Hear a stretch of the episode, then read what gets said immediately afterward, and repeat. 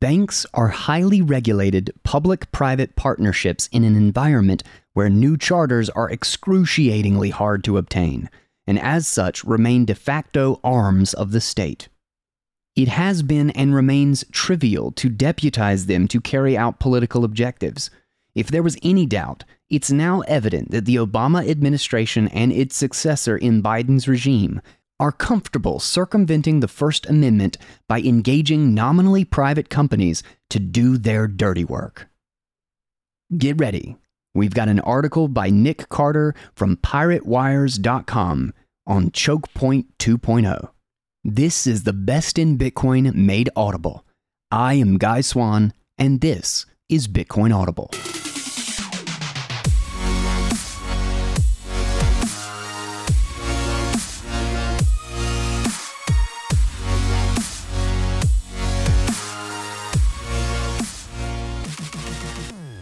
What is up, guys? Welcome back to Bitcoin Audible. I am Guy Swan, the guy who has read more about Bitcoin than anybody else you know. And we have got a great read, a sobering read today. Um, there is a lot going on in the space, and I wanted to. There's a number of different people talking about Operation Choke Point 2.0. Um, and Nic Carter in this article uh, briefly describes Choke Point 1.0 for those of you who do not know. Um, but this is a, an Obama era campaign to basically um, choke choke out uh, from the financial system, from access to the financial system for quote unquote unsavory uh, uh, markets and industries that are not illegal. So, like marijuana, the legal marijuana industry was uh, a good example. Gambling, pornography, like any of the the unwelcome or the the unapproved um, industries, and they've started to use the exact same thing against political dissidents. And this is the ever growing subjectivity of all of the rules and the inconsistencies and the total uh, unreliable, unsustainable whim of a political economy, and how government regulation always devolves into utter uh, lawlessness and chaos because it just becomes the subjective definition of whatever tyrant we currently have in charge. And of course, they're using this now against Bitcoin and the crypto industry. This is in Choke Point 2.0, and there's a lot of developments that have happened recently. Caitlin Long has been talking about it quite a bit, and she is super based about it. Like the some of the threads she's had. In fact, I, should, I, I think I've got one saved that I wanted to cover on the show. Would have been great to do it in today's guys take, but it was already like so long. I think I went on for like an hour and a half. Um, so get ready for a fun guys take on this one. Um, really quick though, I don't want to lead too much. We'll get into the article. Uh, I just want to thank our amazing sponsors for today's show, and they are the fold card that gets you sats back on everything in your life. Imagine, oh, and the PayPal bill pay is back. We will talk about that in the middle of the show, but I am super excited. This is a way to get 1% back on everything that you do. The link is in the show notes. And of course, Swan Bitcoin the onboarding service that is pure signal and no noise. Get you get your business tied to Bitcoin, get your long-term savings. You got to check out Swan Bitcoin. If you go to swanbitcoin.com/guy, that also helps out the show. And then lastly, get yourself a cold card. Get yourself a hardware wallet. Secure your keys. Know that you own your Bitcoin with Coldkite, uh, with Coldkite, with CoinKite and the Cold Card, or the Open Dime, or the Tap Signer. They have so many great products. Uh, 9% off with code Bitcoin Audible. All of that great stuff will be available in the show notes for your convenience. So don't forget to check out our sponsors. They make this show happen. Uh, a huge thank you to them. And now we will get into today's read. And it's titled Operation Choke Point 2.0 is underway, and crypto is in its crosshairs. By Nic Carter detailing the Biden administration's coordinated, ongoing effort across virtually every U.S. financial regulator to deny crypto firms access to banking services. What began as a trickle is now a flood. The U.S. government is using the banking sector to organize a sophisticated, widespread crackdown against the crypto industry. And the administration's efforts are no secret. They are expressed plainly in memos, regulatory guidance, and blog posts. However, the breadth of this plan, spanning virtually every financial regulator, as well as its highly coordinated nature, has even the most steely eyed crypto veterans nervous that crypto businesses might end up completely unbanked. Stablecoins may be stranded and unable to manage flows in and out of crypto, and exchanges might be shut off from the banking system entirely. Let's dig in. For crypto firms, obtaining access to the onshore banking system has always been a challenge. Even today, crypto startups struggle mightily to get banks, and only a handful of boutiques serve them. This is why stablecoins like Tether found popularity early on to facilitate fiat settlement where the rails of traditional banking were unavailable. However, in recent weeks, the intensity of efforts to ring fence the entire crypto space and isolate it from the traditional banking system have ratcheted up significantly. Specifically, the Biden administration is now executing what appears to be a coordinated plan that spans multiple agencies to discourage banks from dealing with crypto firms. It applies to both traditional banks who would serve crypto clients and crypto first firms aiming to get bank charters. It includes the administration itself, influential members of Congress, the Fed, the FDIC, the OCC, and the DOJ. Here's a recap of notable events concerning banks and the policy establishment in recent weeks. On December 6th, Senators Elizabeth Warren, John Kennedy, and Roger Marshall send a letter to crypto friendly bank Silvergate scolding them for providing services to FTX and Alameda Research and lambasting them for failing to report suspicious activities associated with those clients. On December 7th, Signature, among the most active banks serving crypto clients, announces its intent to have deposits ascribed to crypto clients. In other words, they'll give customers their money back, then shut down their accounts. Drawing its crypto deposits down from 23 billion at peak to 10 billion and to exit its stablecoin business. On January 3rd, the Fed, the FDIC, and the OCC release a joint statement on the risks to banks engaging with crypto, not explicitly banning banks' ability to hold crypto or deal with crypto clients, but strongly discouraging them from doing so on a safety and soundness basis. On January 9th, Metropolitan Commercial Bank, one of the few banks that serve crypto clients, announces a total shutdown of its crypto asset related vertical. On January 9th, Silvergate stock falls to a low of $11.55 on bank run and insolvency fears, having traded as high as $160 in March 2022. On January 21st, Binance announces that due to policy at Signature Bank, they will only process user fiat transactions worth more than $100,000. On January 27th, the Federal Reserve denies CryptoBank Custodia's two year application to become a member of the Federal Reserve System, citing safety and soundness risks. On January 27th, the Kansas City Fed branch denies Custodia's application for a master account, which would have given it the ability to use wholesale payment services and to hold reserves with the Fed directly. On January 27th, the Fed also issues a policy statement which discourages banks from holding crypto assets or issuing stablecoins and broadens their authority to cover non FDIC insured state chartered banks, a reaction to Wyoming Special Purpose Depository Institutions, or SPDIs like Custodia, which can hold crypto alongside fiat for its banking customers. On January 27th, the National Economic Council releases a policy statement not explicitly banning banks from serving crypto clients, but strongly discouraging banks from transacting with crypto assets directly or maintaining exposure to crypto depositors. On February 2nd, the DOJ's fraud unit announces an investigation into Silvergate over their dealings with FTX and Alameda. On February 6th, Binance suspends US dollar bank transfers for retail clients. Binance US was not affected. On February 7th, the January 27th Fed statement is entered into the Federal Register, turning the policy statement into a final rule with no congressional review or public notice and comment period.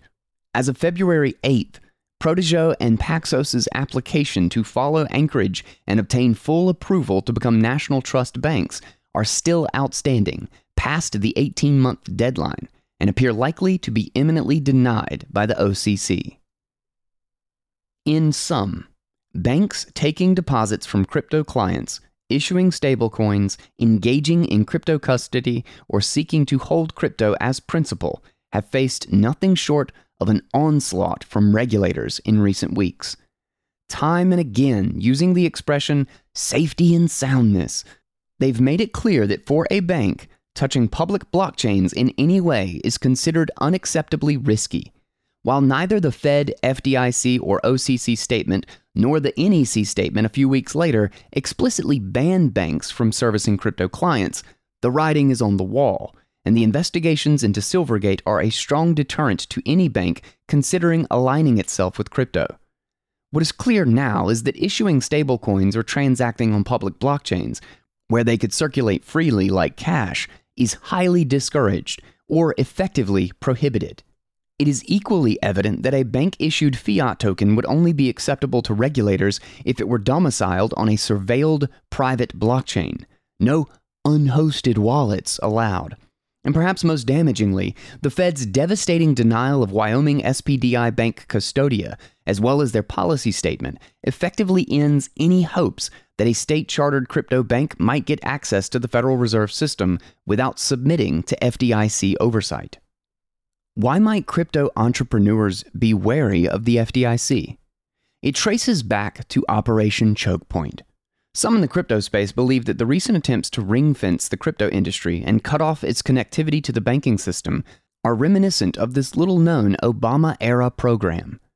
Beginning in 2013, Choke Point was a scheme which sought to marginalize specific industries operating legally, not through lawmaking but by applying pressure via the banking sector. The Obama Department of Justice had already cut its teeth with its successful effort to sideline the online poker space in 2011 and 2012, with threats issued to banks supporting poker companies. With Choke Point, the department decided to scale up its efforts and target other industries, starting with uncontroversial targets like payday lenders, then the DOJ coordinated with the FDIC and OCC to pressure member banks to redline, determine as too risky to do business with, certain legal but politically disfavored sectors, chief among them firearms manufacturers and adult entertainment. Banks and payment processors internalized this guidance, and even after the program was formally shuttered under Trump in 2017, its shadow lingered. Today, banks simply ascribe a higher risk to activities that they suspect might draw the government's ire, even if no specific guidance exists. Since Choke Point nominally ended, using financial rails as an extrajudicial political cudgel has only become more popular. Under pressure, a number of banks walked away from the Dakota Access Pipeline in 2017 in 2018, Bank of America and Citigroup deplatformed firearms companies, and Bank of America began to report client firearms purchases to the federal government. In 2019, AOC announced her intent to marginalize private prisons through her seat on the House Financial Services Committee. Financial regulators are being asked to advance progressive causes, too. In 2021, the Democratic House passed the quote, Federal Reserve Racial and Economic Equity Act, which would have required the Fed to aim to, quote, eliminate disparities across racial and ethnic groups with respect to employment, income, wealth, and access to affordable credit. Gensler's SEC now maintains a controversial climate agenda, as does the Fed at smaller scale. Kamala Harris has deputized banks to advance a racial equity agenda, effectively imposing uneven demographic standards for credit provision. Today, it's even commonplace for explicitly conservative organizations like Gab or Parler and various malcontents and dissidents who fall afoul of regime politics to find themselves deplatformed from banks, fintech, and payment processors that they rely on to do business. For those who support this, I would invite you to imagine what financial inclusion or exclusion under a similarly zealous DeSantis administration might look like. Just build your own bank, right? Well, not if the Fed has anything to say about it. As evident with the stillborn Wyoming SPDI, the crypto industry tried that path and was utterly stymied. Banks are highly regulated public private partnerships in an environment where new charters are excruciatingly hard to obtain and as such remain de facto arms of the state. it has been and remains trivial to deputize them to carry out political objectives. If there was any doubt, it's now evident that the Obama administration and its successor in Biden's regime are comfortable circumventing the First Amendment by engaging nominally private companies to do their dirty work. Anyone paying remote attention would have noticed the oddly close revolving door between monopolistic big tech firms and Obama and Biden's security state officials. And ever since Elon Musk leaked the Twitter files, it's nakedly clear that the US government and its security apparatus use proxies at Twitter for overt censorship and narrative control. Twitter is just a private company, though, right? In 2017, Trump and Republican lawmakers like Representative Luetkemeyer were able to put a stop to choke point for a time, but it didn't last. One of the first moves from Biden's OCC was to undo Brian Brooks' fair access rule that prohibited political discrimination in banking. Biden's deputies picked up where Obama's regulators had left off. And now, after the time it took to digest Biden's executive orders, regulators are tightening the screw. Today, the outlook for banks remotely interested in crypto is precarious. Bankers tell me that crypto is toxic and the risks of engaging with the asset class aren't worth it. In the wake of the Custodia decision, obtaining a new charter for a crypto bank looks extremely unlikely. Banking innovations at the state level, like Wyoming's SPDI for crypto banks, appear dead in the water. Federal charters for crypto firms with the OCC also look dead in the water. Traders, liquid funds, and businesses with crypto working capital are nervously examining their stablecoin portfolios and fiat access points, wondering if bank connectivity might be severed with little notice. Privately, entrepreneurs and CEOs in crypto tell me that they sense a regulatory noose tightening. As crypto facing banks de risk, younger and smaller firms will struggle to get banking, taking us back to the 2014 to 2016 period when fiat access for crypto businesses was at an extreme premium. Exchanges and other businesses that rely on fiat on ramps are concerned that their few remaining bank partners will shut them off or institute draconian standards for scrutiny. As a venture capitalist operating at the early stage, I'm directly witnessing the chilling effects of this policy in action. Founders are reckoning with new uncertainties around whether they will be able to operate their businesses at all. So, why the push by bank regulators now? The FTX collapse and its ensuing effects, particularly on Silvergate, provides much of the answer. Financial regulators weren't interested in FTX while the fraud was underway, with the exception of the SEC and its chairman Gensler, who had oddly close ties to the organization. But ever since the exchange failed in spectacular fashion, they are now contemplating ways to avoid the next such collapse. FTX as an offshore exchange was not directly supervised by financial regulators, aside from FTX US, which was a marginal stub, so it was outside of their direct aegis. However, regulators believe that they might have a silver bullet in the fiat on and off ramps on which the industry relies. If they can choke off fiat access, they can marginalize the industry, on and offshore, without regulating it directly.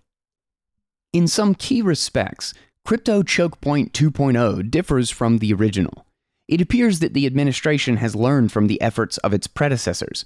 In Choke Point 1.0, guidance was mainly informal and involved backdoor, off the record conversations.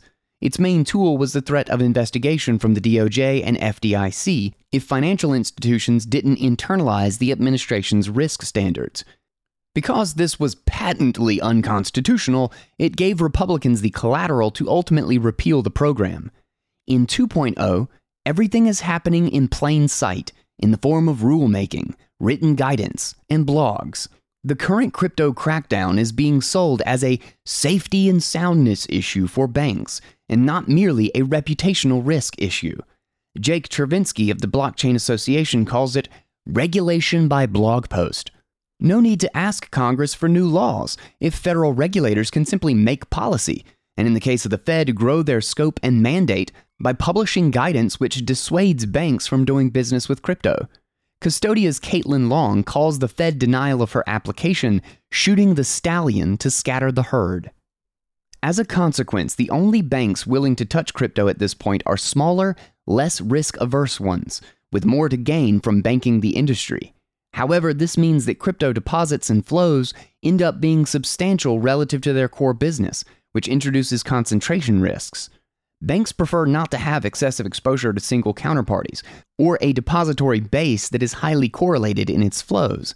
Silvergate felt this acutely with the bank run it suffered and survived post FTX. While it's impressive that they were able to honor a 70% drawdown in their depository base, that episode will dissuade any banks looking to serve crypto clients that might face the same.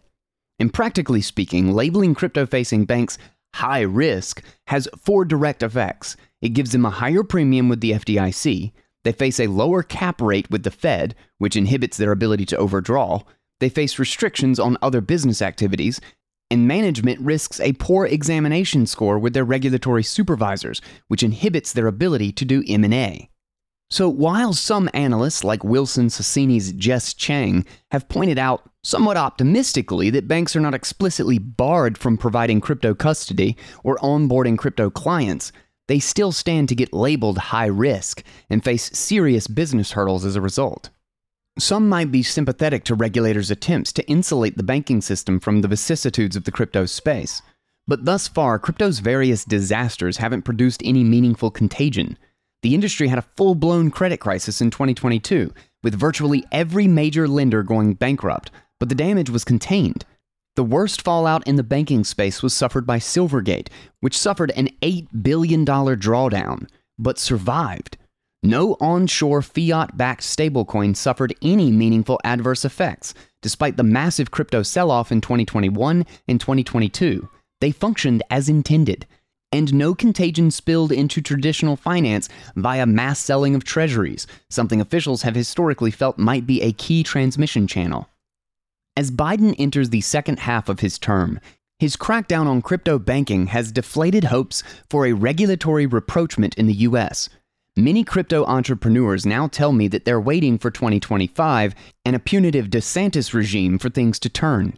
Some can't wait that long and are shuttering their plans for businesses which involve any type of regulatory approval, especially with regards to bank charters. Regulators are effectively picking winners, with larger, more established crypto firms able to hang on to their bank relationships while newer ones are shut out. Meanwhile, other jurisdictions are making a bid for their business. Hong Kong has adopted a friendlier tone once again, as has the UK.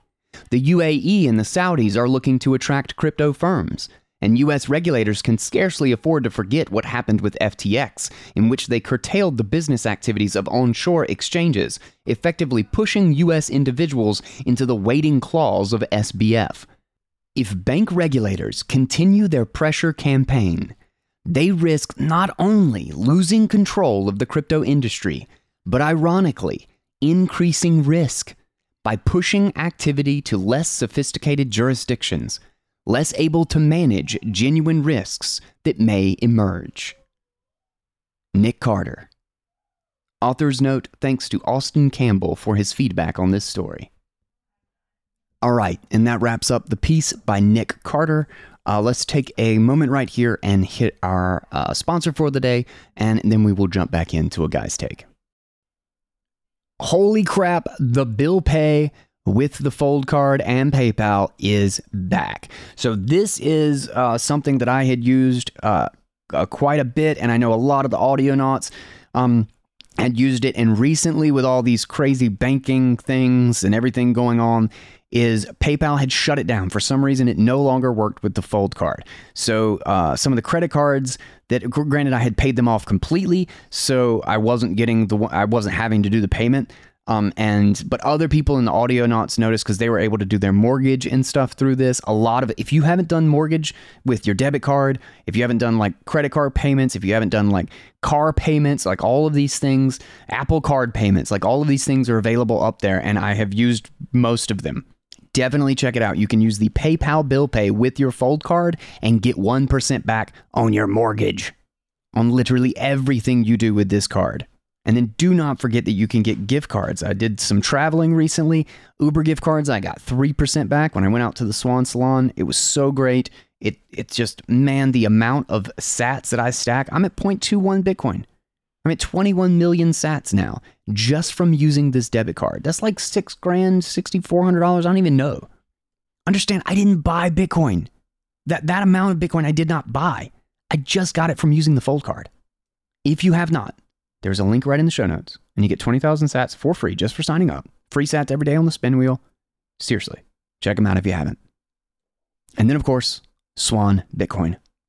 I always feel uncomfortable trying to help people get into Bitcoin because some of the popular services like Coinbase are the worst options possible. And when they tell me they use Coinbase, I just want to be like, just seriously, just close that account and go to Swan. I just always know when I tell people to go to Swan Bitcoin to get into Bitcoin, to connect their business, to connect their retirement account, you can now set up an IRA in minutes and start saving tax free. You set up a long term savings plan, you automatically purchase and automatically withdraw. I know that when I send people to Swan, they are not going to be led astray, that they are not going to be encouraged to buy Shiba coin or some other dog meme coin or trade on a bunch of crap tokens, or that they're not going to be stuck in some giant insolvent crypto Ponzi scheme like FTX. In fact, if any one of them had been using that, they would have gotten the message a hundred different ways from Cory Klippsten and from the people at Swan warning that they should get their money out of FTX, out of these crypto, uh, insolvent crypto Ponzi schemes. And a lot of people did because they used Swan. This is why I always just tell people to go to swanbitcoin.com slash guy, which actually my link helps out the show a little bit. Um, and, but whether or not it's before they're sponsoring the show, while they're sponsoring the show, and after they're done sponsoring the show. I will still send people to Swan Bitcoin because I just know it's a safe place to send them. My link is right in the show notes for those of you who aren't using them yet. So now it's time to get into a very lengthy and quite the guy's take for today's read. So there's something in this regarding like the separation or the attempt to culturally separate Bitcoin from crypto. Um, is that you know we talked about this in the Bitcoin maximalism episode, and particularly a history of Bitcoin mac- maximalism with Jameson Lopp, which is a really good piece and a really good discussion. I think um, I highly, highly recommend it. Um, whether you're a anti, you, you're you know against the whole aggressive Bitcoin maximalism ideals, so to speak, or whether you are a Bitcoin maximalist, um, what I what I consider myself a rational Bitcoin maximalist, or you're an aggressive, crazy Bitcoin maximalist, whatever you are, I think I think there's a really honest and useful discussion in that piece. So I will I will recommend that one again, and I'll put a link to it in the show notes. But one of the things that Jameson Lopp brings up that I think was a really good point was that you know, for all this time that we've tried to protect people from crypto and we've, you know, tried to make it clear that they are scams and the, the sheer audacity and obviousness of the, the crypto nonsense that goes on, like, like just trying so desperately to point it out to people so that news, noobs don't get roped in. It doesn't work that doesn't seem to work. Um, it has been ineffective. Like all of the Bitcoin maximalists that have come in in the last couple of years have literally been because they all got burned in crypto and then started looking at Bitcoin again. It wasn't because, uh, despite our best efforts, it wasn't because we called everything in crypto a scam. They were still largely being introduced through crypto. And then they see Bitcoin maximalists sounding crazy because look at all these great people and all these projects and all these things getting done. Um, and you know all these psycho little Bitcoiners in the corner are just screaming that it's all scams, and then it all blows up, and then they're like, eh, maybe what's what's this Bitcoin thing? So it seems like the same, the course, the, the the pathway to Bitcoin maximalism or Bitcoin and a Bitcoin only focus into recognizing what Bitcoin really is seems to still be the same as it's always been. Get burned in crypto and figure out that either either shun everything entirely and just be like, I'm totally done with this space and everything in it. Or just kind of have this like back of your mind. I remember that Bitcoiners were all saying these were scams. So what was going on? And I mean, you know, maybe that's the best that we've got, right? Is that after the fact, people wake up and they remember that they were warned I don't know. You know, people are pretty stubborn. But regardless, I think it's a it's a point to reflect on the strategy, so to speak, on the perspective and the stance that we take if it's not really protecting anybody, if it's not really working, you know, what uh, what can we do? But in that sense, in that same sense, there's also an element of if we at least can partially dissociate, then hopefully we uh, hopefully as a community for all the faults and for all the absurdities, hopefully we've done that to some degree in people's heads is that the attacks on you know securities regulations and uh, or through securities regulations and on trading and exchanges and these things might actually have less effect on the bitcoin only companies largely because it's explicitly attacking um, activities or explicitly talking about the risk of activities that isn't nearly as prevalent in the Bitcoin only industry. Like maybe that's like a little bit like just silly optimism on my part, or maybe it's a little bit naive, but there could be this uh, this kind of like trying to set the base so that when the shit hits the fan, people are there is some sort of an element and I think a cultural understanding or, or something in the canon of all of this industry and space that Bitcoin is different. Uh, whether or not that's because of us, whether or not that's because you know Bitcoin maximalists have sang that tune so loudly, um, or not, is hard to say.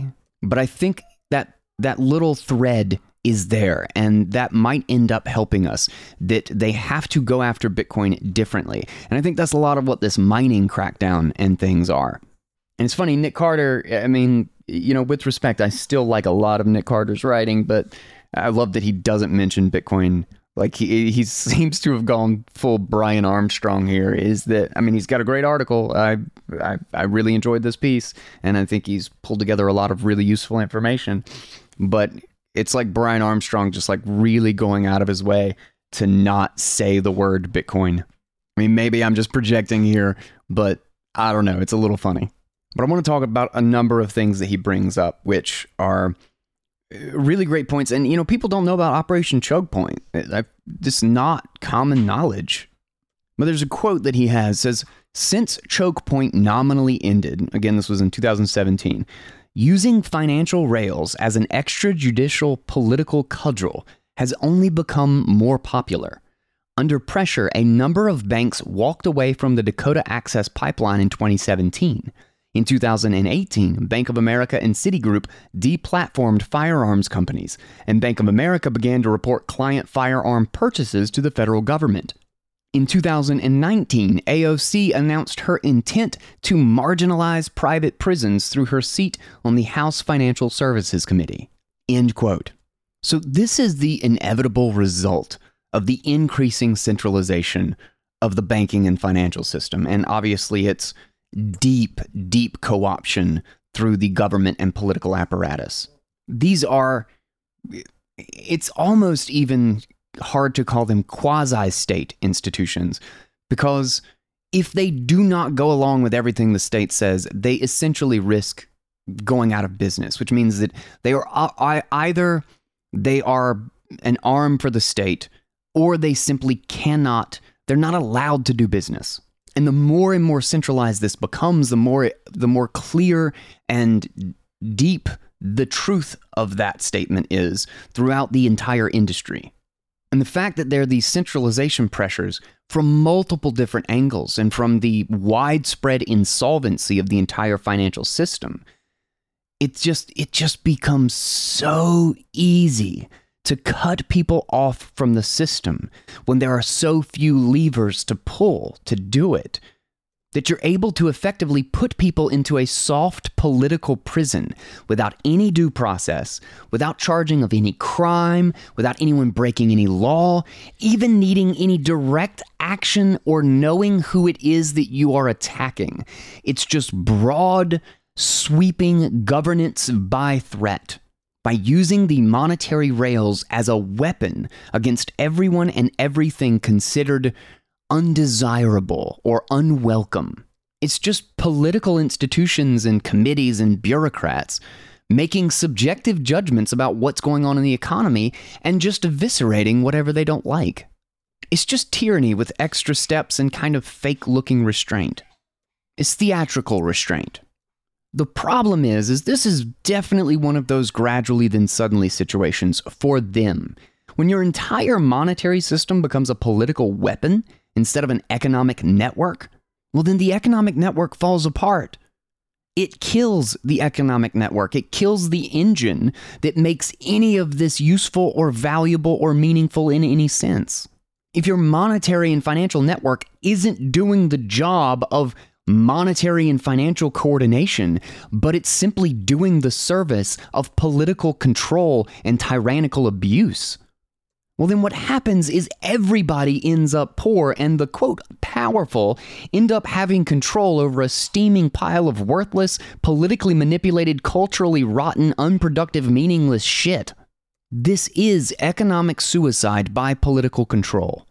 This is the end result of their system of ethics, which I refer back to yesterday's episode on uh, the virtue of self- selfishness, the the uh, the objectivist ethic, to to break down, to understand the anti-human philosophy that they are espousing, and that allows them to live as looters and thugs while believing that they hold some moral high ground.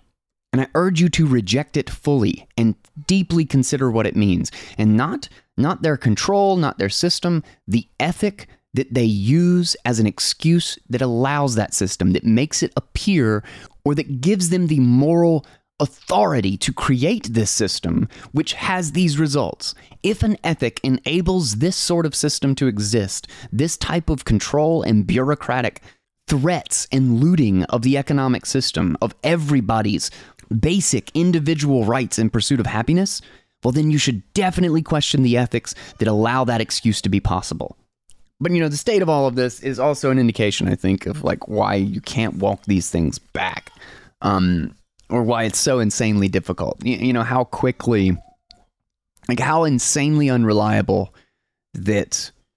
Uh, and, and we'll talk about this again in a minute, um, because it's more directly related to another quote further down in the article. But how inconsistent and utterly open to shifting with just the whims of whoever is in control politically, statist centralized regulation is.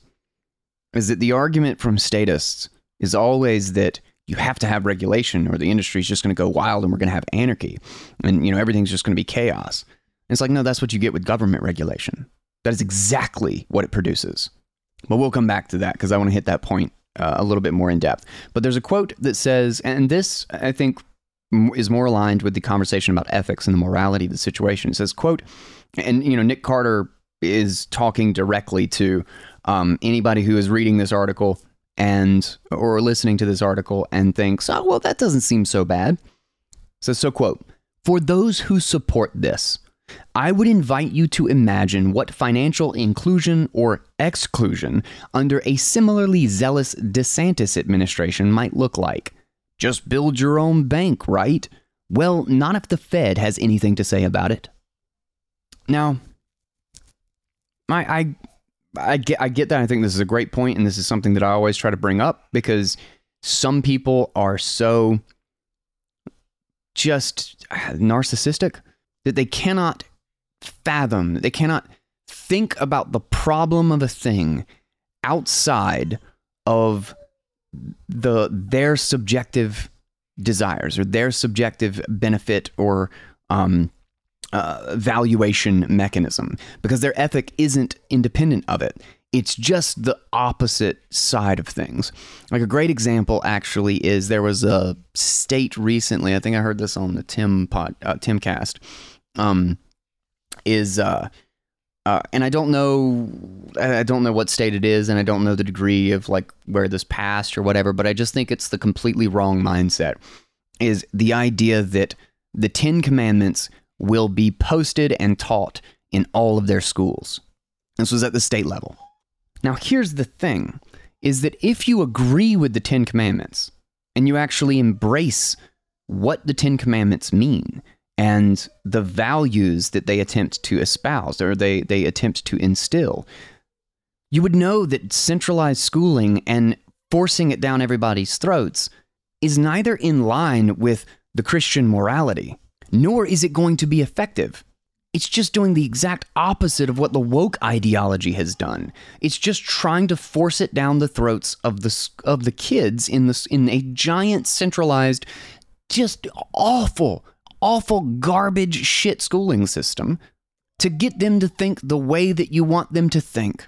If the values are right, then open discussion, free discussion, and free markets in education will lean toward them, will allow people to, to, discover them and have a journey toward them. And then it will actually be meaningful that people have values, that people actually develop a strong moral foundation which means that this is not this is the exact opposite. This is where Republicans do the stoop that do the exact same thing as the left, just in a different direction. But the ethic isn't any different. It's still what what they should have done is allowed school choice. What they should have done is let the parent decide where they are going to take their tax dollars to spend on education, which means they are actually reinforcing what they have done is actually reinforced the idea of more explicit top down control and cultural forced education about what they should think and what they should believe that makes it completely hypocritical for them to. D-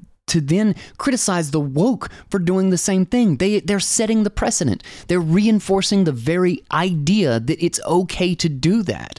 It's just like this one comment that Nic Carter talks about. It's like if if the left can't see or would be aghast at the idea of DeSantis using the, these tools or Trump using these tools against them, well, then the right, the Republicans need to do the same damn thing and think about what it would be like if they they started publishing the Communist Manifesto into all these schools. They essentially make it a permanent political fight over who gets to decide what the next generation learns, what gets forced down their throats. And I just can't imagine anything that is less aligned with the Christian ethic. Maybe it's just that most people don't internalize, you know, it's like one of those things that everything gets watered down to kind of like its mottos and its meaning is lost. And I think that's a lot of what hap- has happened to religion is the the importance, you know, the stories get retold and modified and changed and translate it, and this king gets to put his twist on it and push his subjective biases into it and all of these things. And over time, like it all of its meaning starts getting washed out and then it turns into, you know, just like these base mottos and these claims that are hard to apply or they just end up being, you know, some collective guilt mechanism and fail to recognize the the genuine knowledge, the incredible the incredible story of what it means to be human that like the stories in the Bible actually entail or or inform of. And I say this as not a religious person, by the way. And you know, there's a lot of Christian Bitcoiners out there that I have a lot of respect for. And it's funny, I went through a uh, uh, atheist phase during college, um, where I was very much kind of like in the Ayn Rand camp. Like I love her objectivist ethics. I think she does a great job at deducing morality from like a rational foundation.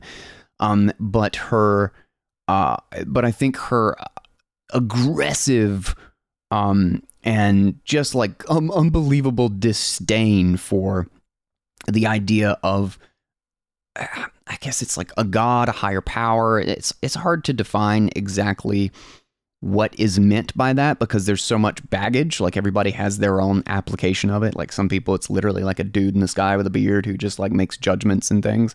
And uh, I think it's more, I think it's better understood as a fact of existence, of the fact that, you know, I think we can literally find God, so to speak. And this is a whole conversation that I didn't intend to get into, but we can find God in the fact that the universe creates life from nothing like, I don't even think that evolution and religion are at odds.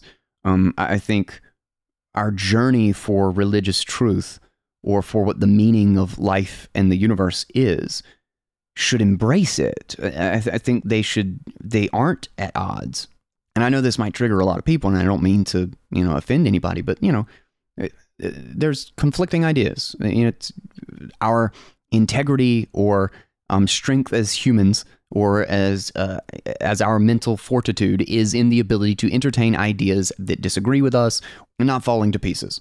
So if this gets you worked up, take a breather for a second. And maybe this would be worth an entire guy's take on its own. I don't know, it feels a little irrelevant, but uh, you know, I think there's something in the fact that order persists and that this is a natural reality and that there's no escaping it that everywhere in the universe life can exist, that I think it will. And I think every time we find these horizons as a species, that, you know, first it's literally the horizon, then it's the ocean, there couldn't be anything over there, and then it's a new continent, and then it's the planet, and then it's the solar system, and then suddenly we're not the center of the solar system, and then it's the galaxy, and then it's the universe. It just keeps getting bigger and bigger and broader and broader. We, we insist on trying to keep the old Overton window of our religious understanding of what we interpret as our connection with the broader a broader existence. You know, like uh, Joe Rogan talks about, like uh, with number of his guests, like the religious experience that you have on like psychedelics and these things, and how so many people have like extremely similar uh, experiences and they have these same sensations of being connected to everything and all of this stuff. And I think there's an element of like whether whether you want to see it in a religious or spiritual context or whether you want to see it in the fact that the brain, the human body, the organism, life itself emerges in harmony with its environment. Like like everything about the pathways and things in your brain about how you think and where you see contradiction and what what frustrates you when you're trying to think about reason and and when you come up with mental contradictions and how it like God, causes that frustration and that anger that this idea doesn't line up with this other idea.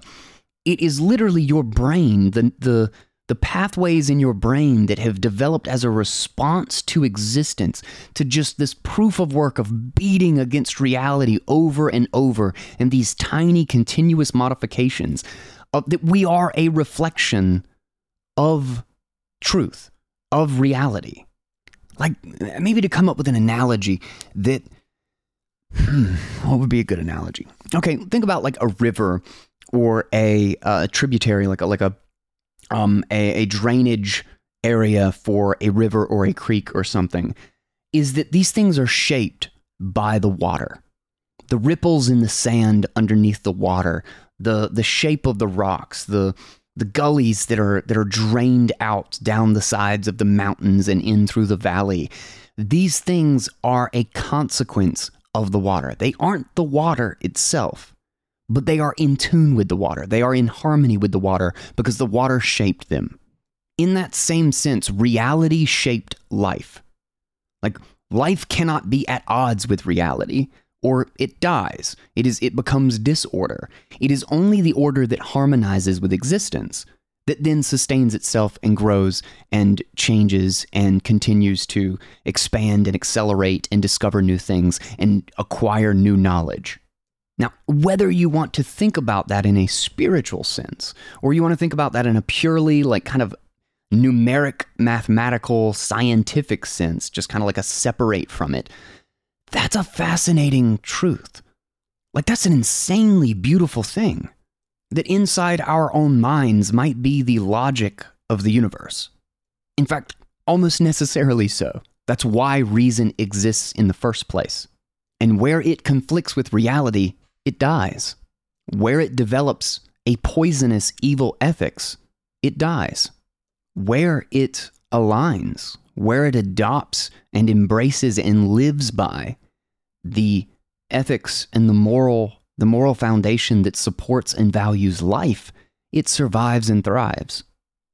I don't know. This was this was a huge tangent, and this is like hours and hours of discussion, and something that I've been fascinated with has always been like this kind of like secondary constant journey for me since this was all actually to point out the fact that I think Ayn Rand's disdain for um, religious uh, morality, I think, is or, or religious uh, doctrine I think is more attuned to or a response to the kind of shallow Christianity that you see a lot of people have that they they repeat the mottos and they they say the words and they tell the stories but they don't know what any of it means you know and it's inevitable that everything kind of becomes that. And even it's it's kind of funny that there's actually stories in the bible that say this is what happens to all ideas that it becomes this dumb watered down version and people don't understand it. And that you know Isaiah's job is to continue to speak the truth is to continue to to speak the depth of what it actually means. And the people that need to hear it and the people that matter will hear you whether you know it or not. And it is still your job your obligation your responsibility to keep speaking that truth that you know even if you never see anyone actually respond or appear to listen that they did hear you, that the right people heard you and they took it with them.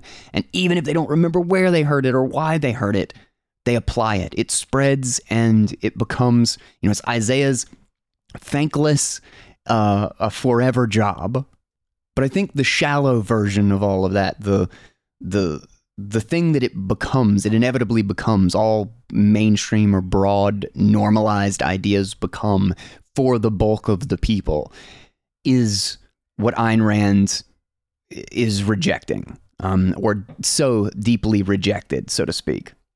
And, you know, there's something also in the fact that any idea, any religion, anything that you dig deep enough into, there's something interesting there. You know, like I can even follow the logic of, like, I read uh, Klaus Schwab's, um, I mean, just caveat here. Um, I think his ethics are garbage and he has no moral foundation for anything, but his logic, the way he thinks, and the way he thinks about the future of humanity and stuff makes sense in the context that he lays out.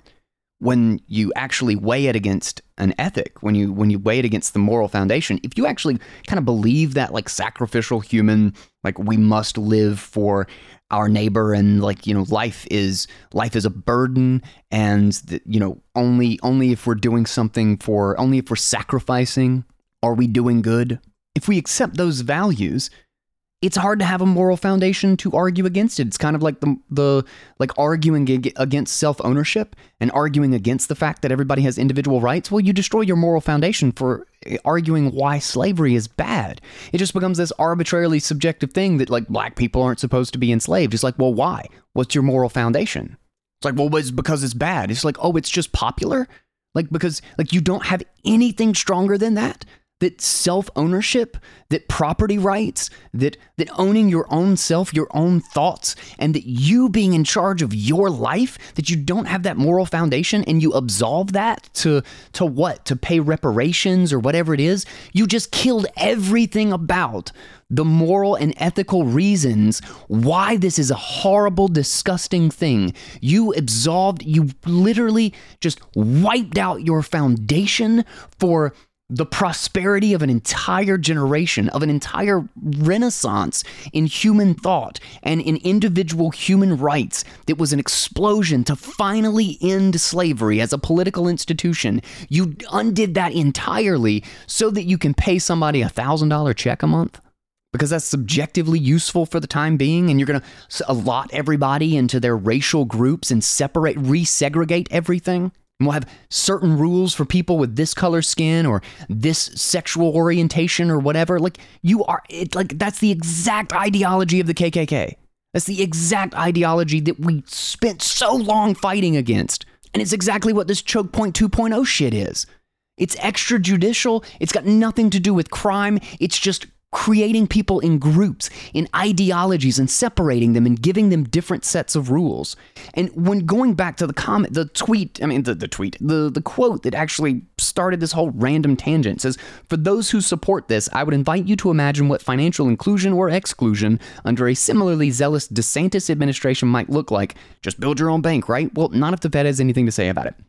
That quote, if we have to see and only can we see how it would be used against us before we see that this might actually be a bad idea or that it might be morally wrong when used against us. And we cannot recognize that when it's used against anyone that we subjectively, even slightly, don't value as our top concern.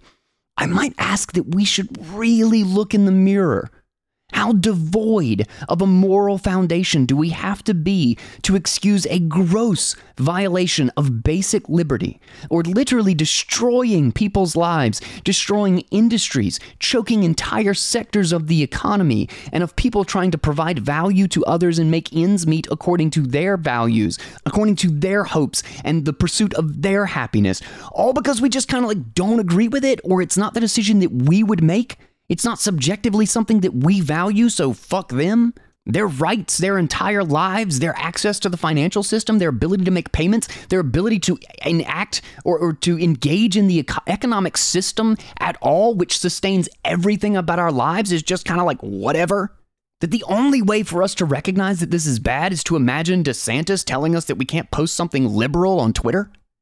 If we can't understand why something might be bad, unless it's us who are directly attacked, then maybe we need to work on our own narcissism and greed a little bit.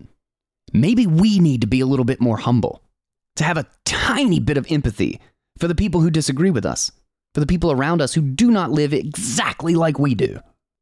I know, it seems like a crazy idea, especially for the lunatics in normie land who just swallow anything that the morally repugnant establishment just vomits in their direction.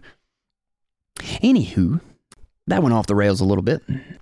Another quote says, um, it has been and remains trivial to deputize them. He's talking about the banks, um, to deputize them to carry out political objectives. If there was any doubt, it's now evident that the Obama administration and its successor in Biden's regime are comfortable circumventing the First Amendment by engaging nominally private companies to do their dirty work.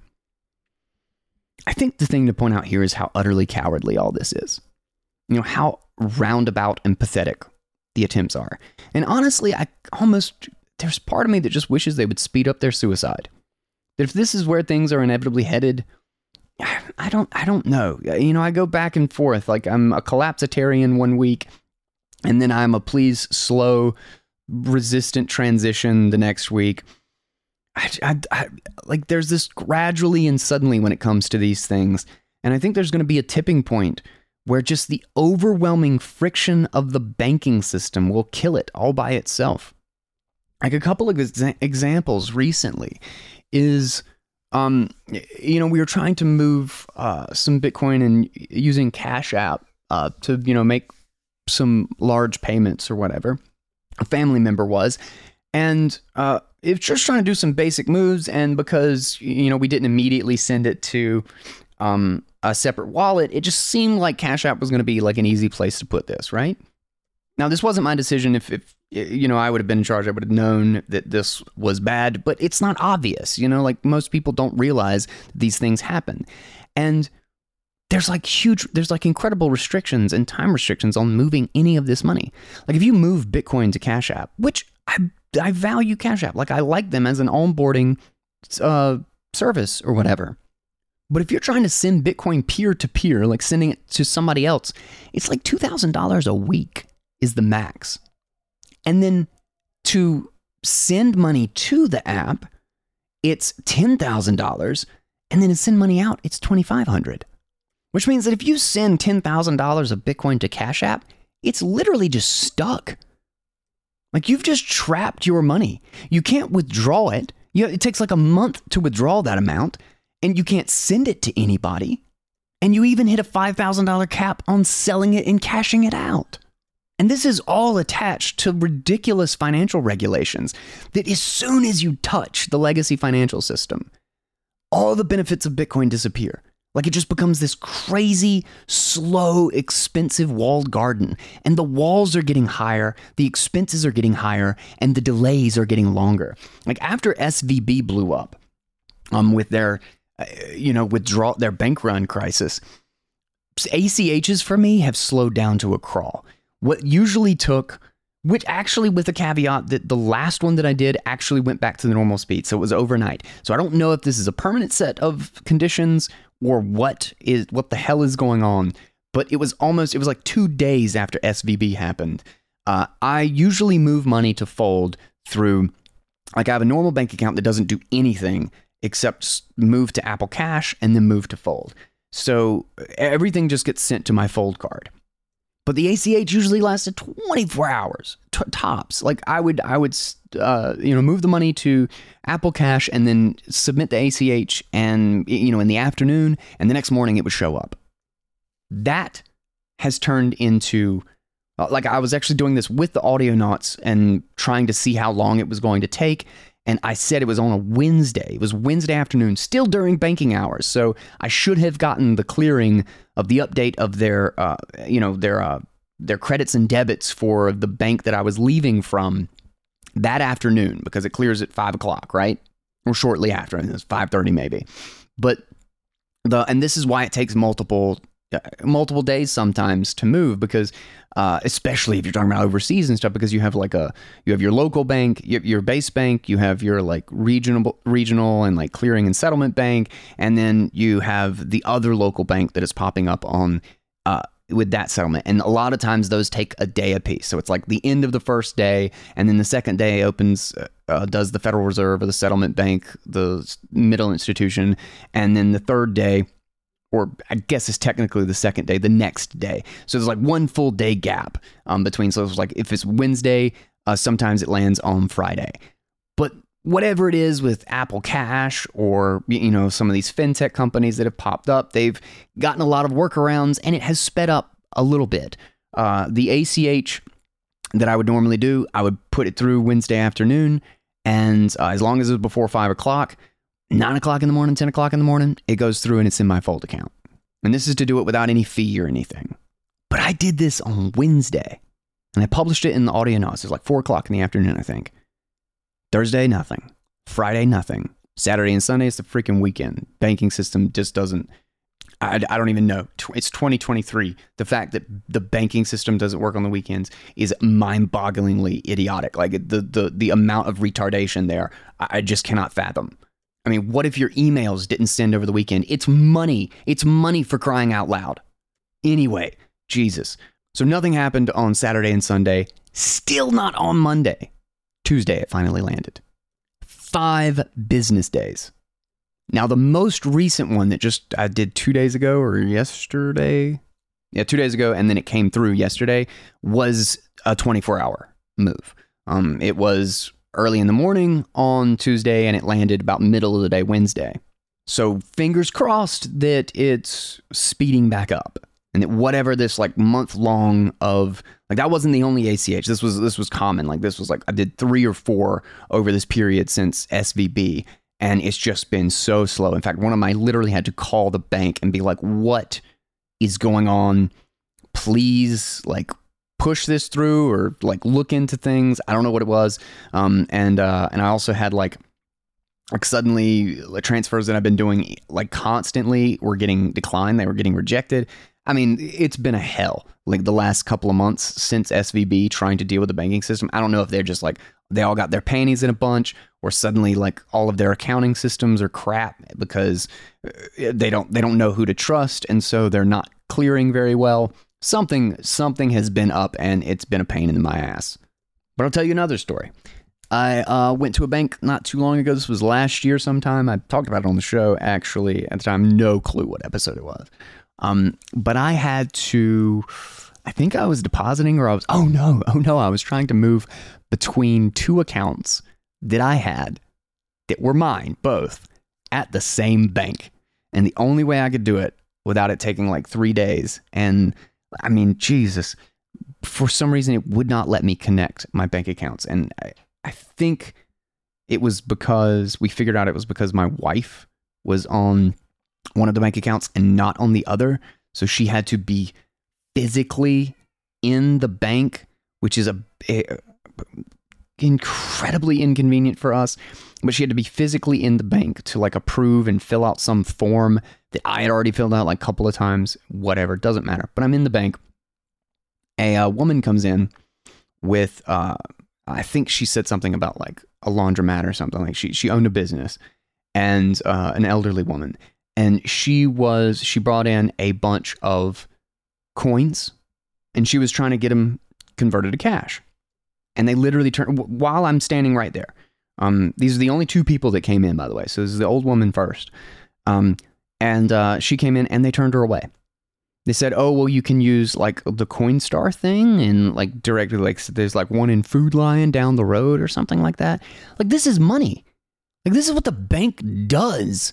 They turn one money into another type of, type of money and they facilitate accounts and payments. That's their whole job. And they told this woman to go to a Coinstar, which is going to take 8% of her money to change it from pennies, nickels, dimes, and quarters into dollars. I'm like a little bit like I'm I'm kind of like looking at my the bank teller like, "What?" And then another guy comes in just after her. So she leaves like kind of a little bit, bit despondent and didn't put up a fight. She was like totally nice. And I'm just like, lady, yell at these people. Or don't yell, but share your disgust. Like ask the attendant, ask the bank, uh, the bank teller if this makes sense to them.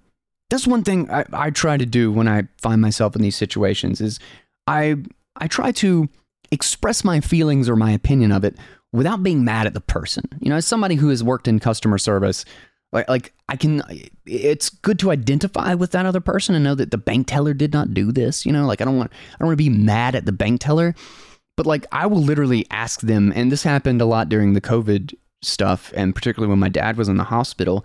Is that like I would ask a nurse, and the nurse would be like, I remember we were the three of us, my uh, my mom, my brother, and me were up in the waiting room and it was like only two people are allowed allowed in the waiting room and this waiting room i shit you not is like a football field and there's nobody in it it is literally us three and they like like the manager and the security people came over and said only two people are allowed to be in here and uh only for like some subset of hours and you're supposed to like social distance and all of this stuff and i i literally asked her I was like what is your name and she's like, Nancy, or something like that. I was like, Nancy, does this make sense to you?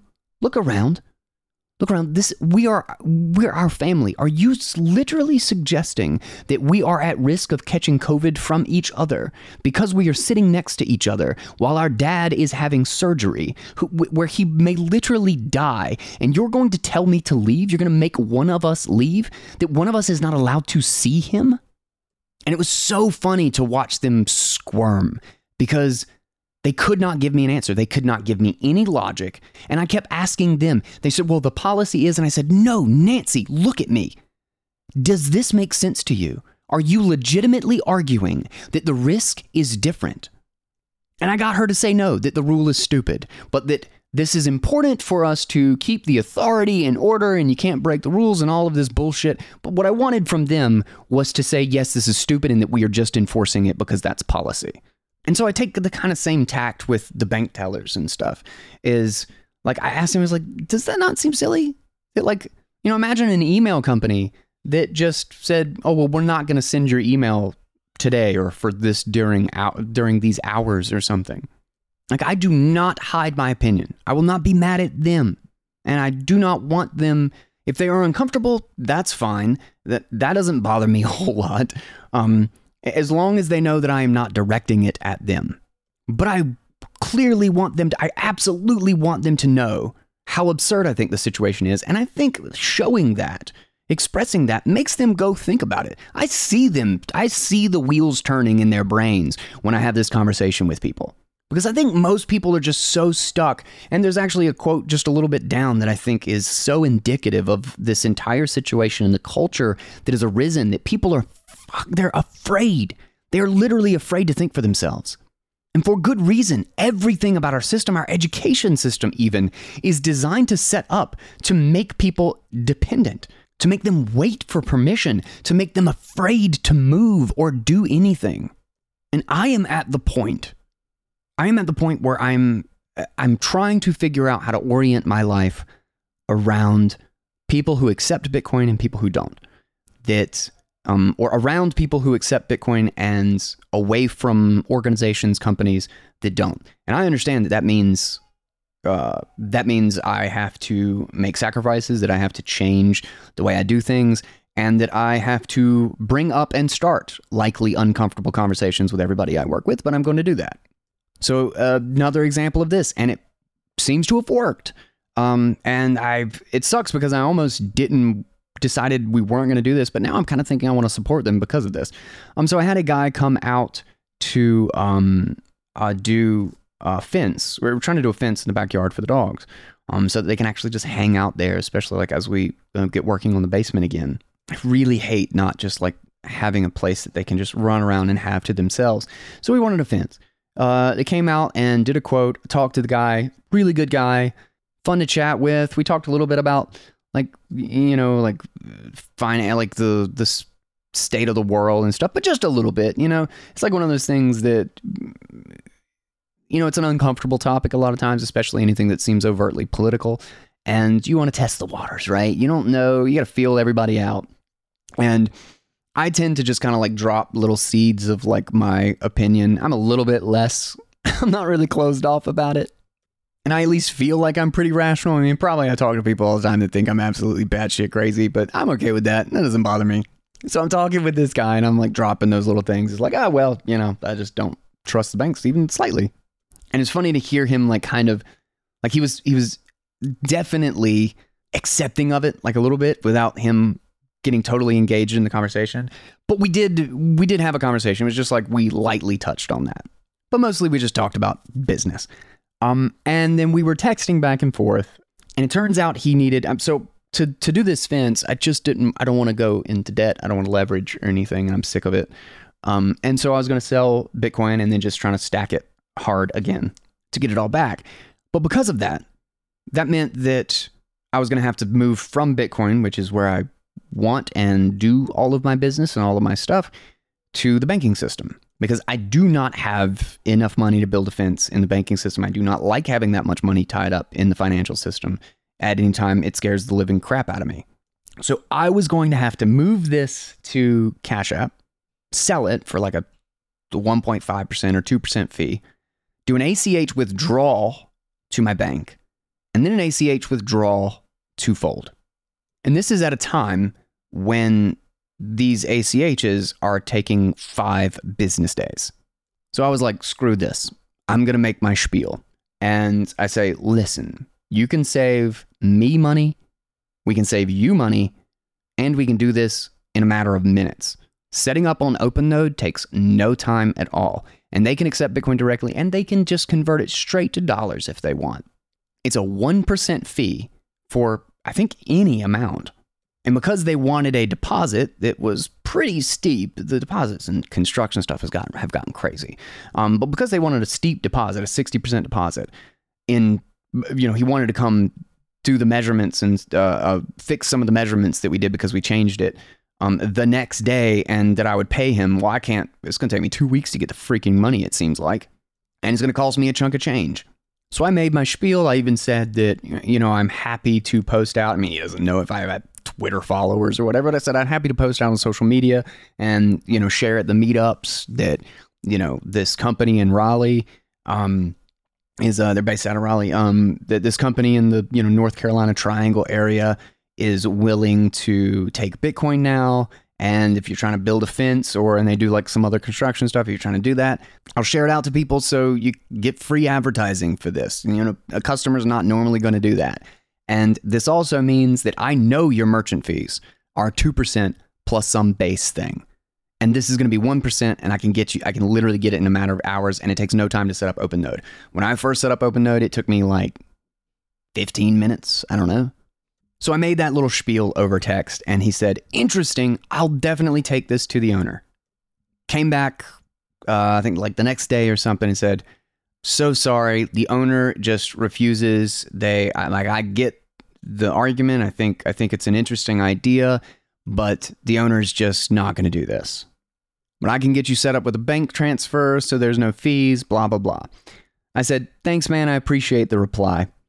I'm going to look for other contractors here for a bit because I'd rather not build a relationship with a company that makes me have to revert to using a banking system that I literally could not despise more or trust any less.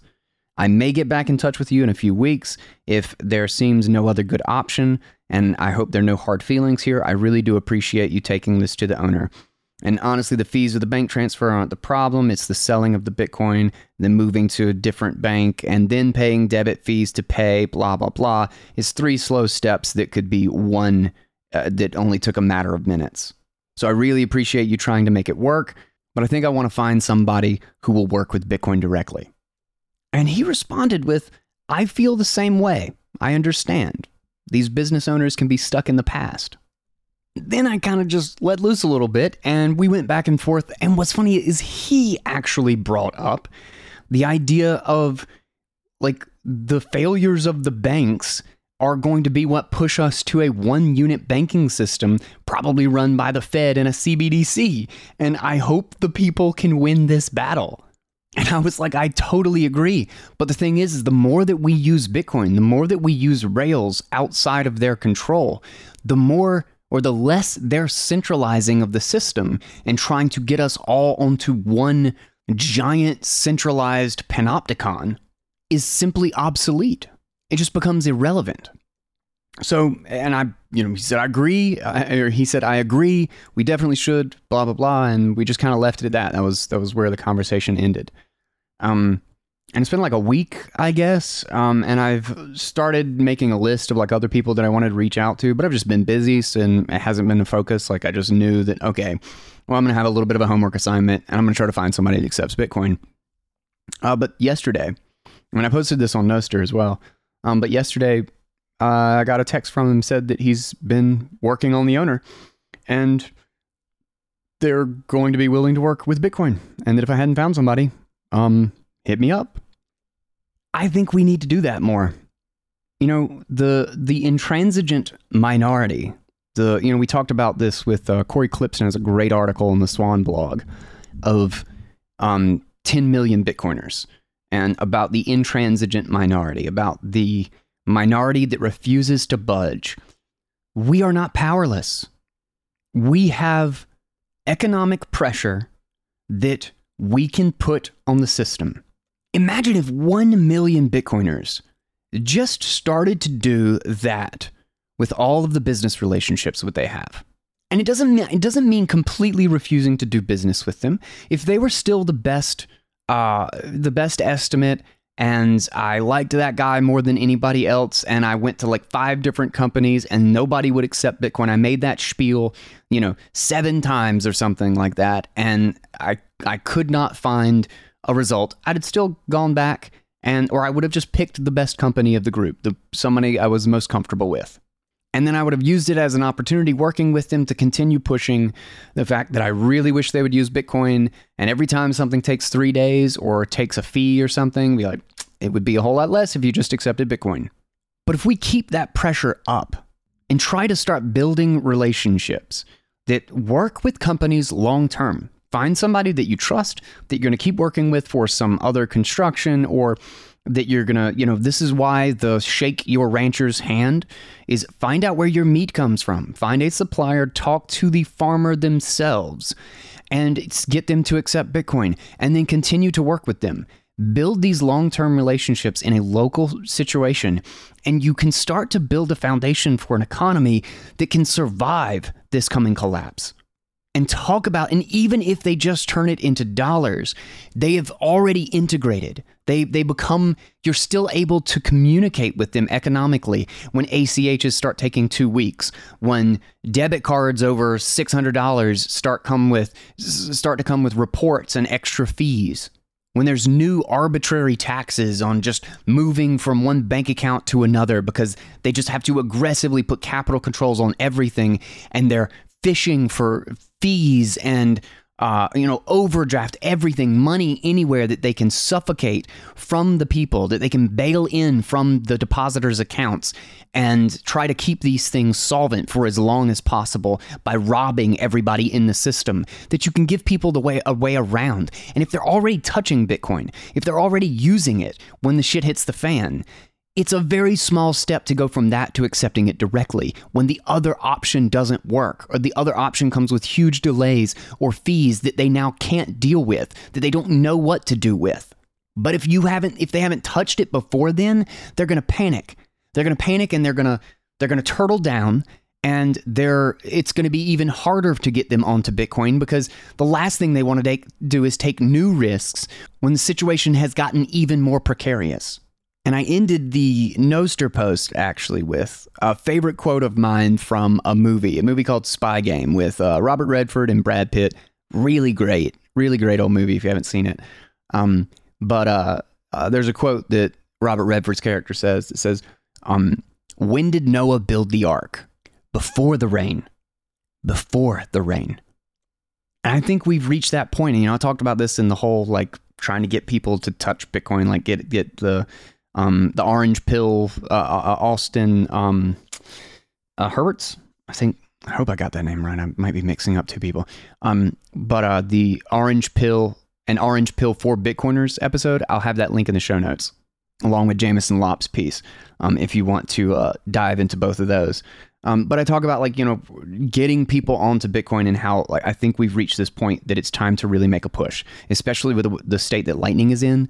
That for small payments and for quick payments and online things, man, Lightning is so easy to integrate. People just don't know. People don't realize how easy it is. And I think we need to start trying to personally use these tools as much as possible and uh, donate or excuse me, tip bigger in Bitcoin. Buy it back. You, know, take take a take a hit. You know, spread the love around a little bit. You know, this is how Bitcoin adoption happened really early on. Is there were these faucets that just gave people tons of Bitcoin. I think we need to bring that back. You know, when I go out to Clean Juice or whatever, and there's like a number of people there who now I've gotten on uh, with a Lightning wallet, and I give them uh, I send them tips or whatever, is that when I tip normally, I just tip like, especially at a place where it's like, there's no, it's not like a waiter or a waitress. I'm not like sitting down. I'm just going in to get food, um, especially with the expense of food lately. But, you know, I'll just like round up or I'll put like a t- $2.12 to make it even. Um, and I don't tip a lot, but I do tip a little bit. But when I get somebody on the Bitcoin, I tip $10, $20. And I buy it back, I refill my wallet, but I want them to be incentivized. I want them to know that how much I value the fact that they are letting me use money that I control, that they are letting me avoid what I think of as a corrupt, nightmarish shitstorm of a system that I want no part of, that I'm constantly forced to use, that I hate to use that doesn't even serve its customers in the one way it's supposed to. Like the old lady who could not turn her change into cash, or I didn't even I don't even think I finished that story. Is that another dude came in and was trying to get eight thousand dollars in cash.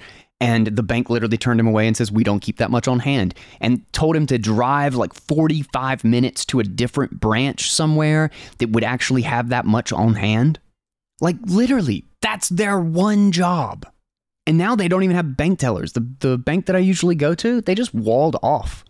The, the it's just an ATM and then like a dude standing inside in like the little center table thing where you usually like sign your checks or whatnot. And they just like like let, let me direct you. Help. What where do you need help or whatever? They've just gone fully electronic. So like cash is just like ATM limits are just limits. That's it. That's a scary transition, and that has happened in the last few months that I've noticed this, that I just go to the bank and it's a completely different setup. We are going fully electronic. We are exactly what that guy that I was, you know, texted back and forth with, they want a CBDC. They want everybody on an electronic system. They want everybody on a centralized ledger that they are the masters of, that they can completely surveil, they can completely control, and they are doing everything to crack down and increase controls and increase restrictions. And they're going to incentivize people to do it they're going to do they're going to do another bailout or another helicopter money and they're going to say you just have to sign up with the CBDC account. If we do not have alternatives already in place, it is going to be 10 times harder to get out.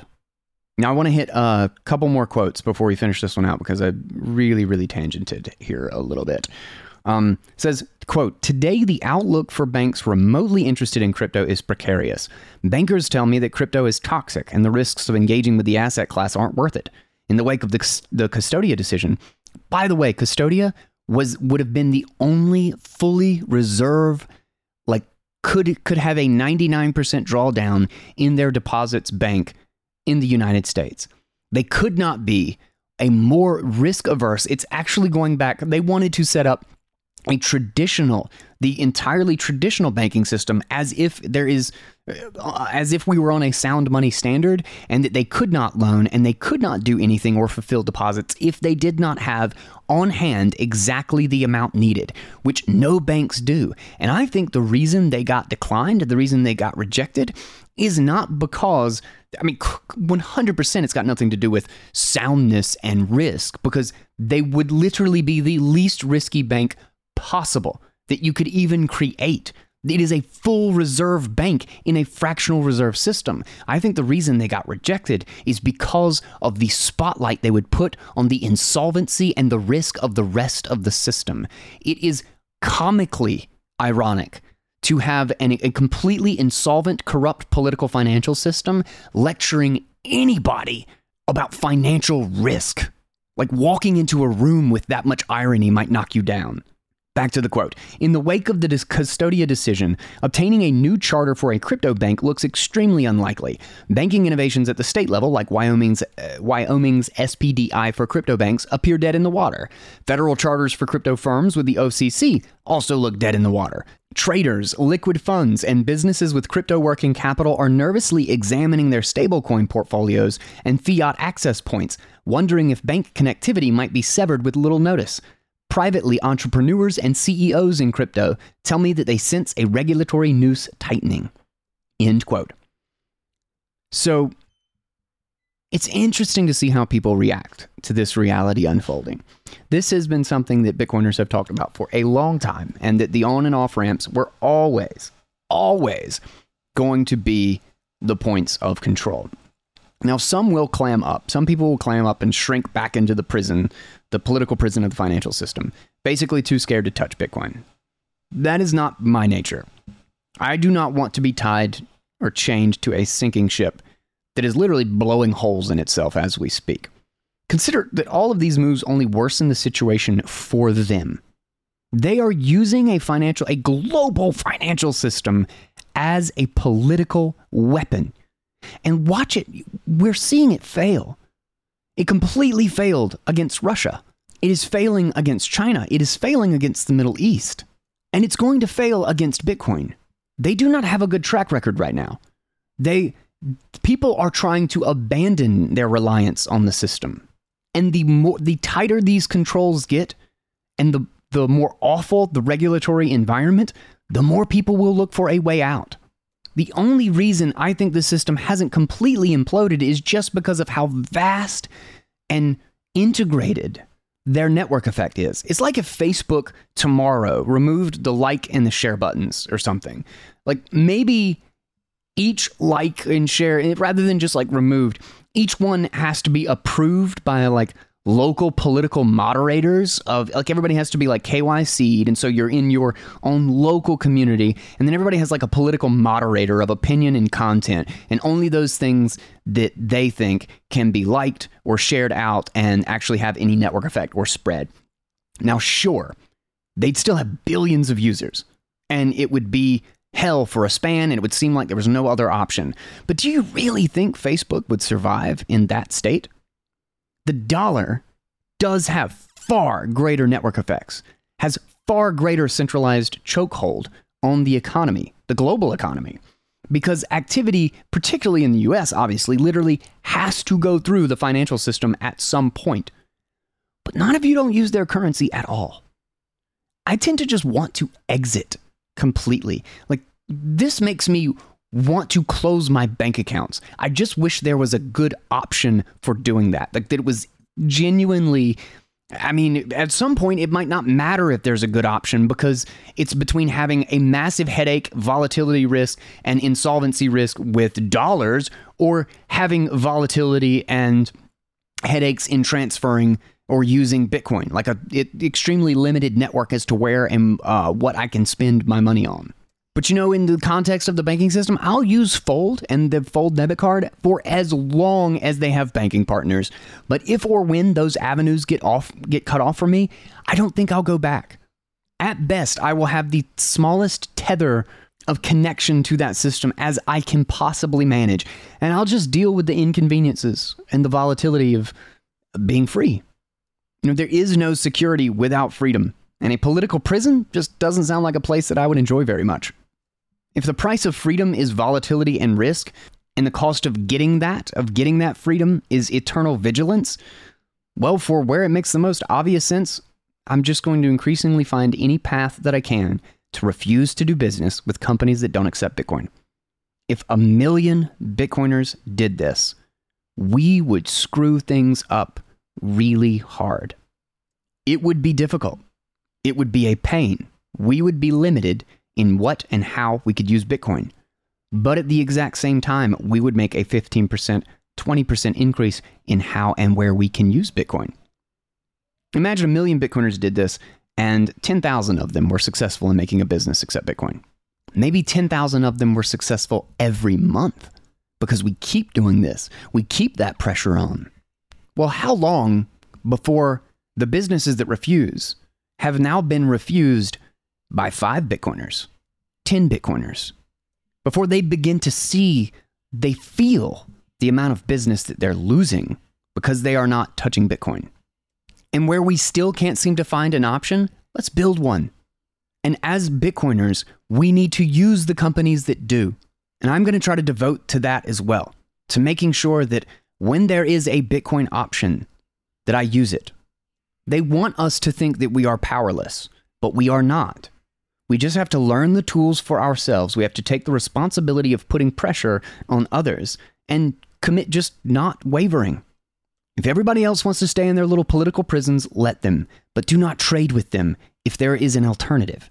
And when there isn't one, take the time to find one or build one. The only way out of this is to decentralize the options. You know, I wasn't sure if I wanted to go with this fencing company at all, but I might simply because they're willing to work with Bitcoin. I'll let you know what I do on that, and I'll share it out to everyone in the uh, in the North Carolina area. Um, uh, let you know about the company if you're looking for someone to build a fence, or and I think they do other stuff too. I'll dig a little bit deeper into what all they provide, and I'll I'll give them a little shill on the show. But I want to hit another quote really quick.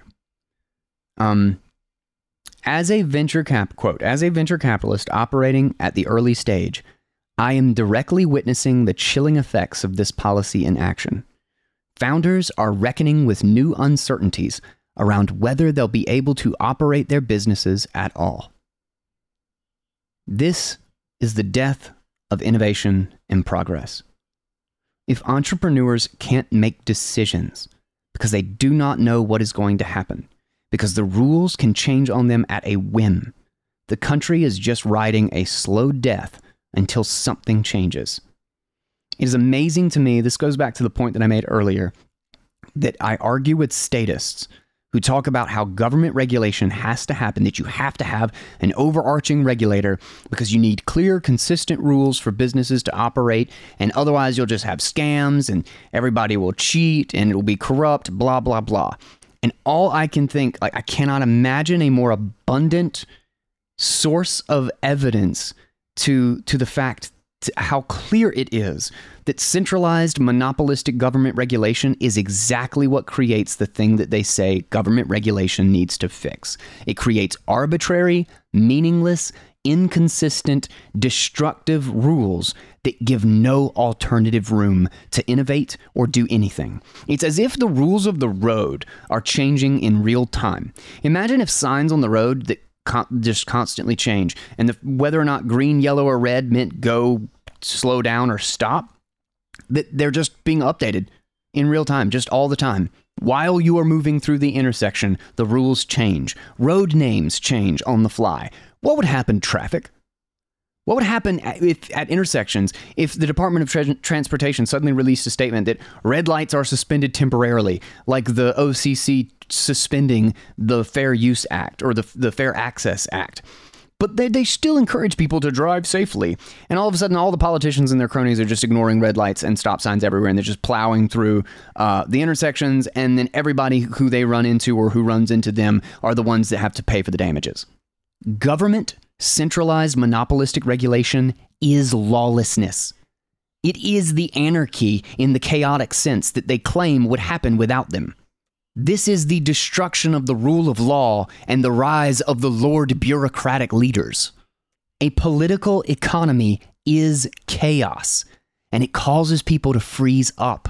It means that people have stopped thinking about how to build things, about how to improve things, about how to solve problems or make life better, and instead they're focused on compliance. They're nervously waiting for the Fed minutes to tell them what this month's price controls are going to be. They freeze at every point of decision making and refuse to take on any responsibility or take any action without the permission of some completely idiotic regulator who has no idea what is going on and has never made a dollar's worth of value Imagine having to get permission from AOC on anything related to money, finance, or banking.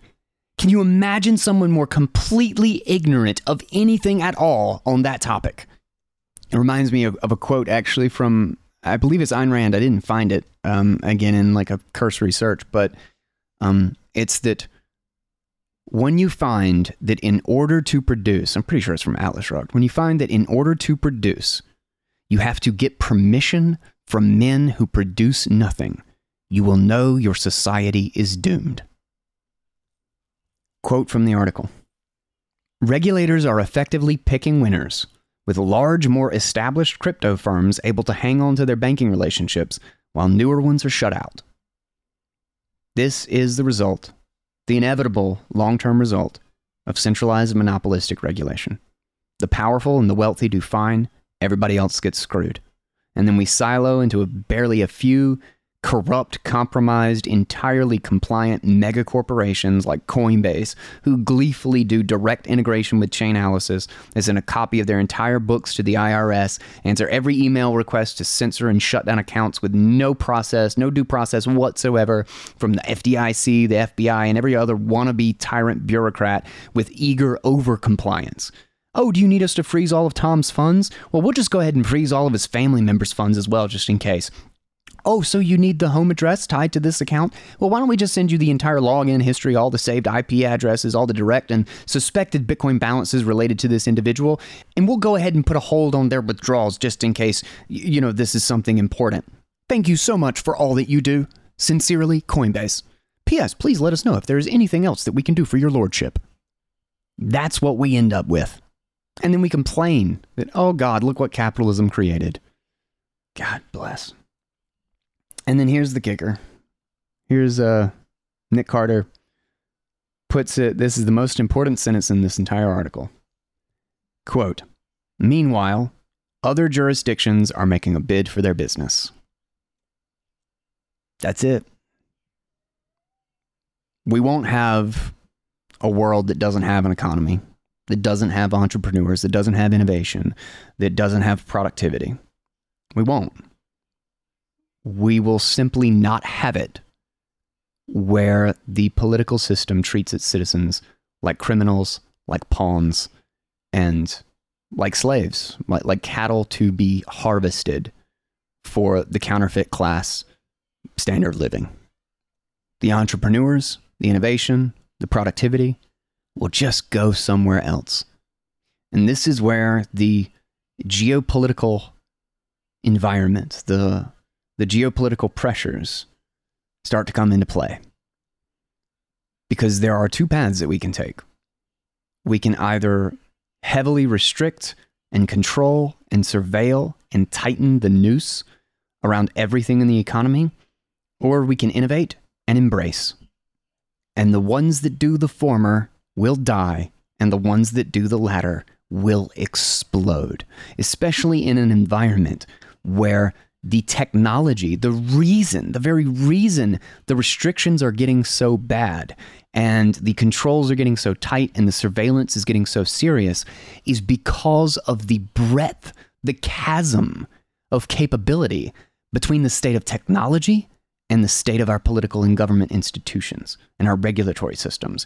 What is happening is that te- the technology and innovation is able to unlock so much productive activity and is able to disrupt and change so many things that the attempts to control it and restrict it and stop it are having to go 10x, 100x as, as hard, which means that letting go would unleash larger and larger amounts of change, capacity, innovation, and productivity.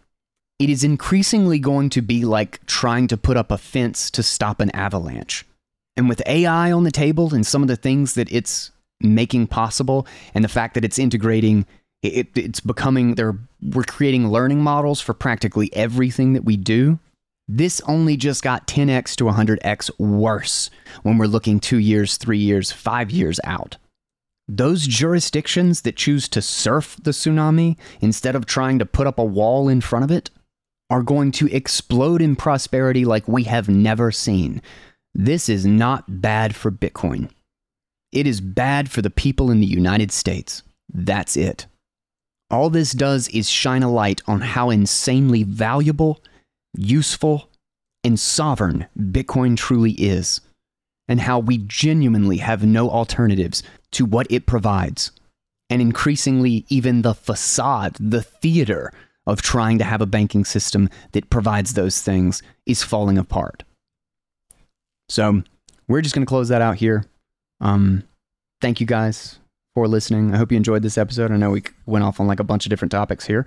Um, and a thank you to Nic Carter. Um, I know everybody gives Nic Carter shit, and um, I he's still gone. He seems to have embraced crypto.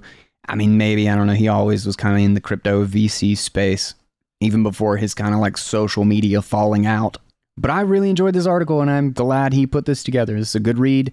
And I think it's important to cover on the show for people to realize where we're going with this.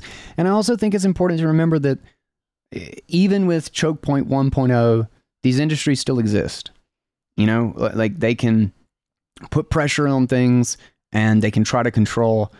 But I think the US, the culture in the US, there is still a pushback. There is an increasing unapologetic pushback and i think that is more of what we need. And i think we need to stand up. Like like we need to we need to put we need to draw a line in the sand and start to do this that what i did with the guy with the fencing company and just refusing to do business with them not hard not even uncomfortable it was a completely nice polite conversation the whole time and there were no hard feelings if that wasn't going to work out but it appears to have worked like it almost makes me feel stupid for not having really done that with everybody I've worked with so far, especially people who are on board. Like the the contractor and the people I've talked to, we have conversations about this stuff all the time, but it's just like, oh, it's like a little bit uncomfortable to figure it out and like change our system, so they didn't do it, and I just didn't really worry about it and just kept having the conversation with them. It's like, nah, I'm not going to do that anymore. I'm going to find somebody who accepts Bitcoin and I'm going to keep all of my money in Bitcoin and get the hell out of the financial system. Uh, and I'm going to use it. I, I use it every day. Uh, it, it makes no sense. Every time I have to touch the banking system, every time I have to go back, when I'm not making sats back on my fold card, any other situation, ACHs, wire transfers, all of it's awful. It's awful. I hate it every single time. And I, it feels like having to write a check to somebody. It just, it's so stupid. And I know I can, I can put it's not even going to be frustrating for me to to make that stand and to put that pressure on people. I can do it very kindly and I enjoy it. It's fun for me. So I'm going to do that. I hope you join me. I mean, even if we had like a 99.9% failure rate and everybody who listened to this episode tried it, we still got like, what, 10 people or 10 businesses to accept it? Hey, that's success. That's moving in the right direction. So let's do it. Let's be the intransigent minority. And don't forget to check out that read if you haven't. Um, again, link in the show notes to that and Jameson Lopp's piece. With that, um, thanks to Nic Carter for writing this article and um, uh, tallying all these things up. You know, when you have the entire thing laid out in front of you, uh, it's a little frightening. You know, like I know entrepreneurs like being frozen like that, feeling like they can't do anything, uh, is awful is awful. It's the, it, it is the destruction of economic innovation that they feel like they have to get permission for every stupid thing that they do, and it just it, it, locks you in. You're just you're too afraid to do or try or test anything, which is just a total shutdown of the economic process. It's like trying to do science without thinking new ideas. It's so antithetical to the thing that it's absurd. Which, funny enough, that's kind of what science has become. Trust the experts or get banned, censored, and lose your license i.e., science is dead too. Wow, what a time to be alive, huh? Um, uh, end on a happy note, right? Um, is I think in this environment is also where all the opportunity is. You know, um, it's it's in these huge disruptive moments that the the people who hold the control, hold their hold the reins, lose their freaking minds. But I think it's an indication that the reins aren't controlling anything anymore. That they are losing that grasp on the narrative, on uh, the the economic situation. And I think there is every indication that we have covered at length on this show and through many different pieces that that is exactly what's happening right now. Um, and this will just accelerate their decline. And I just hope they don't take the United States down with it. I hope they don't take the population. I hope they don't take us. I do not want to be on that ship while it sinks. And I hope you get off with me. Um, so, uh, yeah, if you're interested in getting in Bitcoin, and this episode was a psychotic little roller coaster of tangents and craziness, um, uh, go check out the Bitcoin Basics episodes. It's a series specifically for those who have not really taken the dive into Bitcoin and want to understand kind of the basic pieces of it and a lot of the services and things that you can use and wallets and that sort of thing. Just, I mean, literally the basics. That's why it's called the Basics series. I highly recommend it. Um, I'm going to make a playlist on Fountain or Spotify or something, uh, so it's easy to link, and I'll let you know. Uh, thank you guys so much for listening. Uh, thank you to our amazing sponsors, the Fold Card, Sats back on everything, to Swan Bitcoin, uh, the best onboarding in the Bitcoin space, and of course, CoinKite and the Coldcard hardware wallet, keeping my Bitcoin safe and sound. I will catch you all in the next episode of Bitcoin Audible, and until then, everybody, take it easy, guys.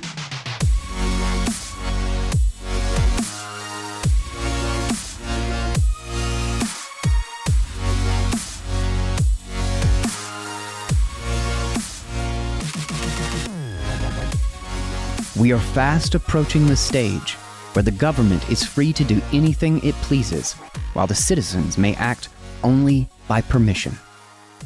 Ayn Rand.